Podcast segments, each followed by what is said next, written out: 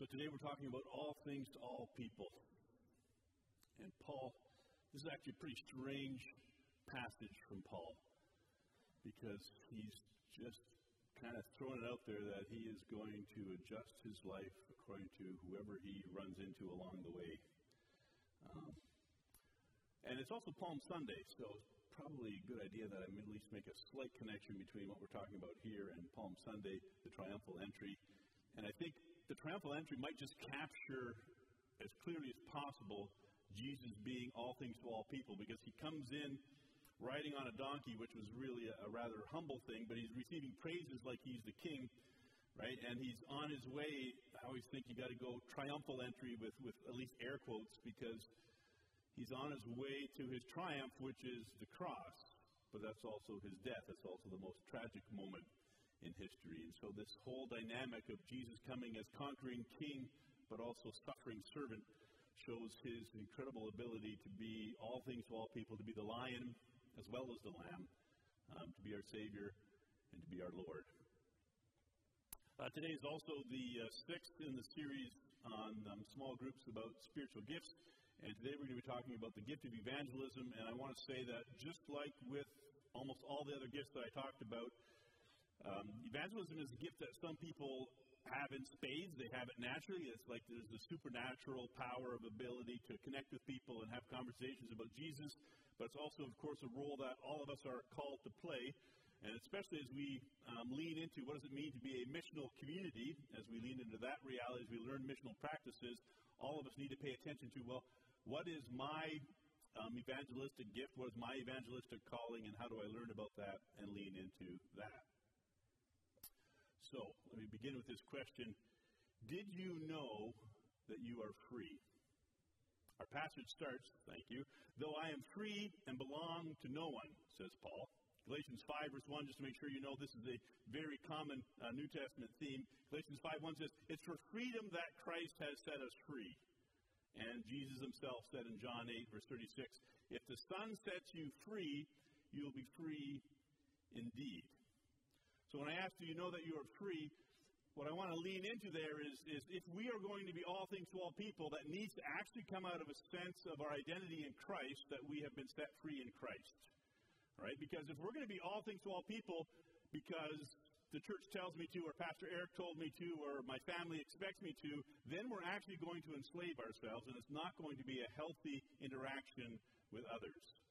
You see, when we come to know Jesus, when we receive Him as our Lord and Savior, what that does to us is it sets us free from all the bindings that are around us because most of us struggle with being slaves to, for example, um, family tradition or even church tradition or expectations of others or lies that we've internalized and believe about ourselves that shape how we live.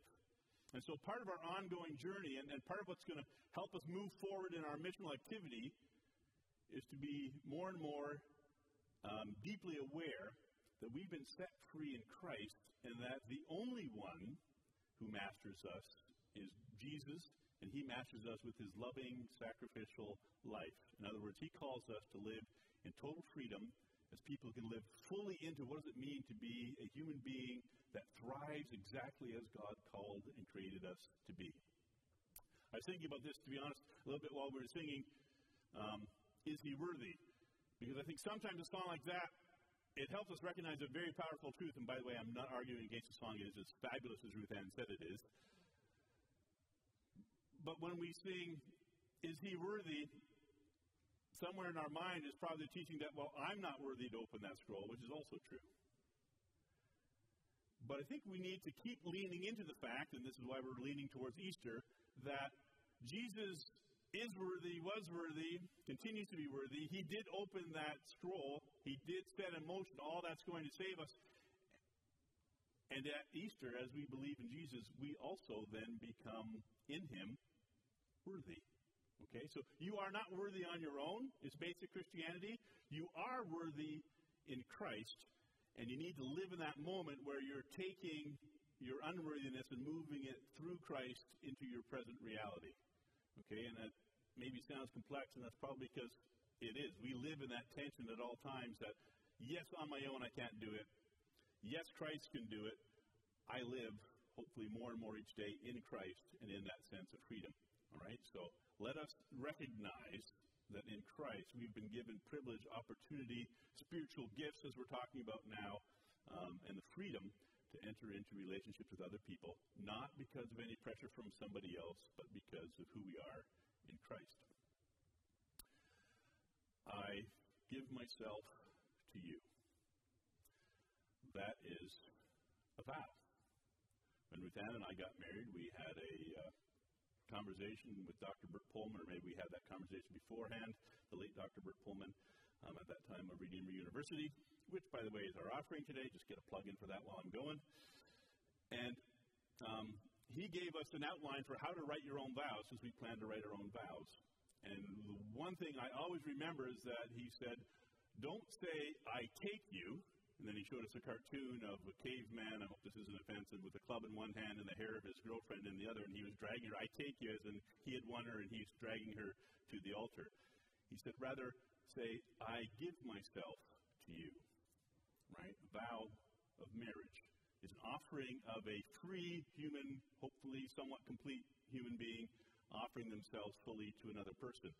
When we enter into our missional journey, when we enter into an evangelistic conversation, as we're talking about here, when we try to be all things to all people, we do that as a vow of offering our very self to those other people. Paul says it this way I have made myself a slave to everyone. I am free, but I have personally decided to offer myself freely as a slave to everyone to win as many as possible. Right? I often say in wedding um, sermons, your job in your relationship as husband and wife is try to outserve each other, right? Or outslave each other, to use the language of the passage here. It's the same word in Greek, by the way, slave and servant. Our job in our communities is to try and outserve those who live around us for the purpose, as Paul says here, of winning as many as possible. Incarnational adaptability. These are lines that I stick on the screen to make you sure, make sure you know that I paid a lot of money for an education so I could use big words once in a while. I will also explain it to you. By the way, I, am a, a, a visual person with words.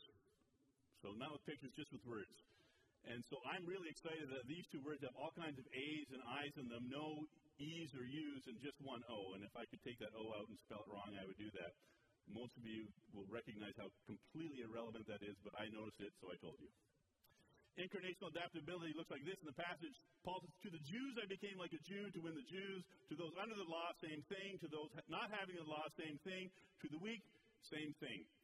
Incarnational means if you're standing a bunch in a bunch of carnations, you'll become a carnation too. Incarnation. Oh, come on, it's at least somewhat funny. Thank you. Carnal actually means human or fleshly, right? So incarnational means in the flesh. We're going to look in the next um, slide about Jesus coming in the flesh. Incarnational adaptability is about becoming um, embodied like those with whom you live. All things to all people is about us entering into relationships with the people around us and becoming like them among them. All right, let's go to Jesus' version of that. Jesus' incarnational purpose was this, John 1.14. The Word became flesh. That's incarnation exactly. Word became flesh, became carnate, and made his dwelling among us. Um, Eugene Peterson's, the message version of this is, the Word became flesh and moved into our neighborhood. And as somebody who's just moved into a neighborhood, right, that, that's very real to me right now, that as you move into a neighborhood, you start to wonder how do you interact with these people who live around you? How do you connect with them? How do you incarnate? How do you live among them in such a way that you are in their neighborhood, not just, you know, physically, but as part of that community, those relationships, and so on. And as Jesus moved into our neighborhood, we were allowed to see his glory, the glory of the one and only Son, the Son of God, who came from the Father full of grace and truth. And so I want to suggest to you that Jesus' way of um, being all things to all people, was to move into this world, to give up, as uh, Philippians 2 says, he gave up his godly power. He emptied himself of it, is what that passage actually says, Philippians 2. As he emptied himself of his godly power, he humbled himself and became like one of us and started to look like one of us. And so Um, Jesus' example to us of being all things to all people is Jesus moving in among us and saying, I am going to try to be as like you as I possibly can so that we can connect in as deep a possible way. And I don't want to do a spoiler alert, but Good Friday, then he took all of our sin on himself on that cross, right? And so Jesus' incarnational purpose was to show us grace and truth. He's to show us kindness, but also challenge. And as we um, follow Jesus, as we become all things to all people, as Paul calls us to do, what we're called to do is enter into people's lives with grace, with love, with understanding, with a, a sense of, of connection, but also with an opportunity to say, and this is the truth. And this is what probably isn't right. And as we lean into this, as we walk forward on this journey, and we will continue to do this after Easter, um, this is really an ongoing journey of wisdom, wondering exactly what does it mean to balance. I need to be gracious and loving and hang on to you and, and, and accept you and, and show you God's love, and truthful, which is challenging and suggesting that maybe there's a better way to live in this world. And all of us, again, need to live in that kind of tension. So, this is Jesus um, and Jesus and his people. Well, Jesus was having dinner at Levi's house. I believe this is from the Gospel of Mark. I'm going to go to chapter 2.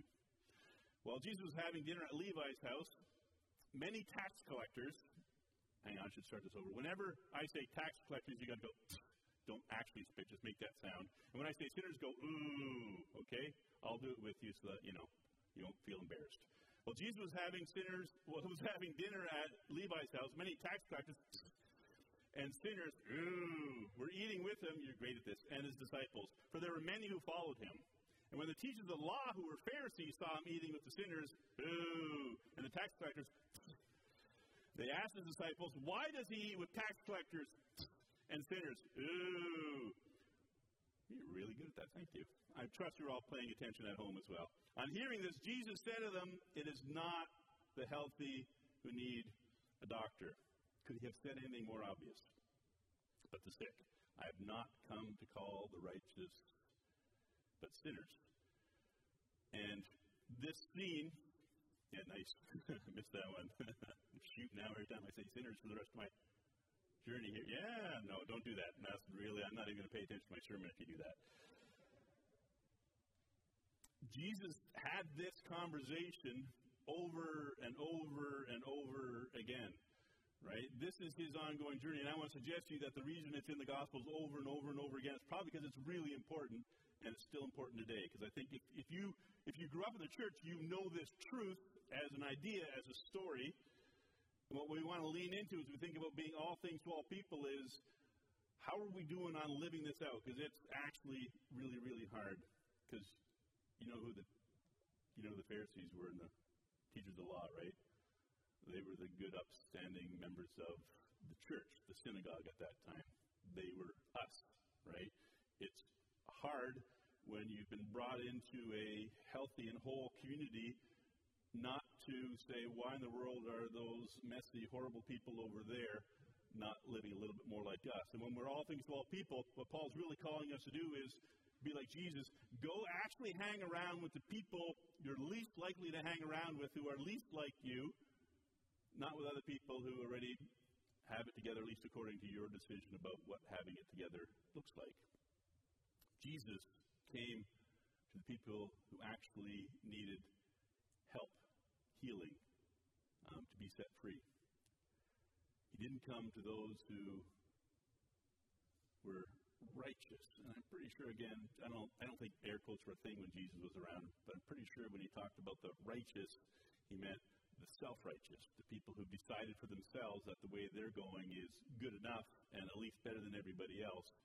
He came for those who understood that they're still on this journey, that yes, they aren't worthy by themselves, as I said earlier, but they started to see in this Jesus guy somebody who showed both grace and truth. He showed that he was one who loved them exactly the way they were, and yet started to challenge them and move them forward into the next step of what it meant to follow him. That's how Jesus rolled. How about us? Who are our people? Well, we have our neighbors, the people who live around us. And I want to suggest to you, um, I might be doing a series on neighboring sometime this spring, yet later this spring. And in neighboring, our ultimate example is the Good Samaritan. Right? And the Good Samaritan, Jesus always seemed to pick these tough examples. The Good Samaritan was somebody who would have been despised by the very person that he was helping out. And so there's some dynamic in there that calls us into a place of saying, if I think about who lives around me, if I can name some of the people who live around me that I've made a connection with, which of those people is most in need of my neighboring. Not which of those people is most easy for me to make a connection with, which of those people is most in need of me to be a good Samaritan to them, or allow them to be a good Samaritan to me. Or our classmates. If you go to school, it's been a while for me, but I do remember being in school. And in school, there's those people who you naturally connect with and have lots of fun with. They have similar interests to you. And there's that person who maybe you participate in this pick on, the person who gets pushed to the side. Jesus' call to be all things to all people, Jesus' way of being with people is to reach out to the very person who's kind of on the edge of the class and needs grace and truth to draw them back in to the community. And I've got to admit that even as I share that concept with you, I can't help but think of actually specific names of people, I won't name them, of course, who were in my class growing up who were left on the outside. And I'm pretty sure that I need to confess that I helped them stay on the outside more than I drew them in. Right? This is the huge calling of Jesus' people is to stop doing that which separates people and leaves them out and hurts them and draw them in as all things to all people. Similar thing with coworkers right? It's um, I can tell you which pastors are really easy for me to get along with my coworkers because those are people who think like me and connect like me, and we have a lot of fun together, right? But our calling to be all things to all people is to say, how do I learn to understand someone who's other than me, someone who's different from me, somebody who who has different um, abilities and strengths and preferences and all those kinds of things, somebody who might even at first blush offend me. How do I become Christ and in a Christ-like relationship with that person? I trust as I'm making this list, you are making a list in your head of people. Oh, that's who I need to be all things to. That's somebody I need to reach out to, a neighbor. And I'm guessing you've guessed your assignment. Go and do at least one of those in the coming weeks. Start one of those relationships, one of those conversations. And if I haven't pushed it hard enough, try this one. To the liberal, I became a liberal. To the conservative, I became a conservative.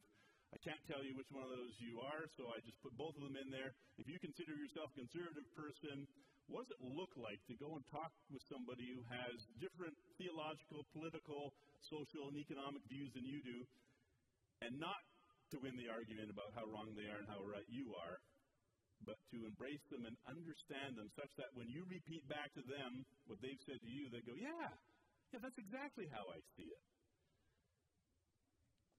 That's hard, right? Oh, and by the way, some of us probably think, well, I'm neither liberal or conservative. I'm nicely in the middle. Yeah, there's room in the grace of God for you as well. Um, that's probably not true, right? We all think. Um, we heard a comedian once who talked about drivers, and he said, "We all think of ourselves as the norm. So when we're driving, if somebody passes me, they're a maniac, right? I can't believe they're going so fast. If someone's driving slower than me, they're a slowpoke, and they should really learn how to drive the proper way, like I do, right? Likewise with liberal and conservative." Right? We all want to say, I'm right here in the middle. People on this side are my conservatives, and on this side are my liberals. What does it mean however you're going to label those things, to enter into conversations with people who see life differently than you do in such a way that they feel both grace and truth, right? Where they don't feel judged or pushed away, where it doesn't become anger, but it becomes common conversation of all things to all people. So as I talk about this, I start to wonder are we talking about being a chameleon or maybe an infiltrator? Paul says, I've become all things to all people so that by all possible means I might save some. It sort of like sounds like he's saying, wherever you are, just blend in. Just be a chameleon. Don't let anybody notice that you're different. Don't ever tell anybody that you're a Christian. Right? But that seems to kind of miss the truth sides of things. Um, I will admit to you that I do not lead with my occupation when I meet new people. Um, not that it's embarrassing to be a pastor, at least I hope it's not embarrassing to be a pastor. It doesn't really translate well because people have their whole own idea of what a pastor is, and often it might not be who I am or what I stand for. And so I first want to slip in right?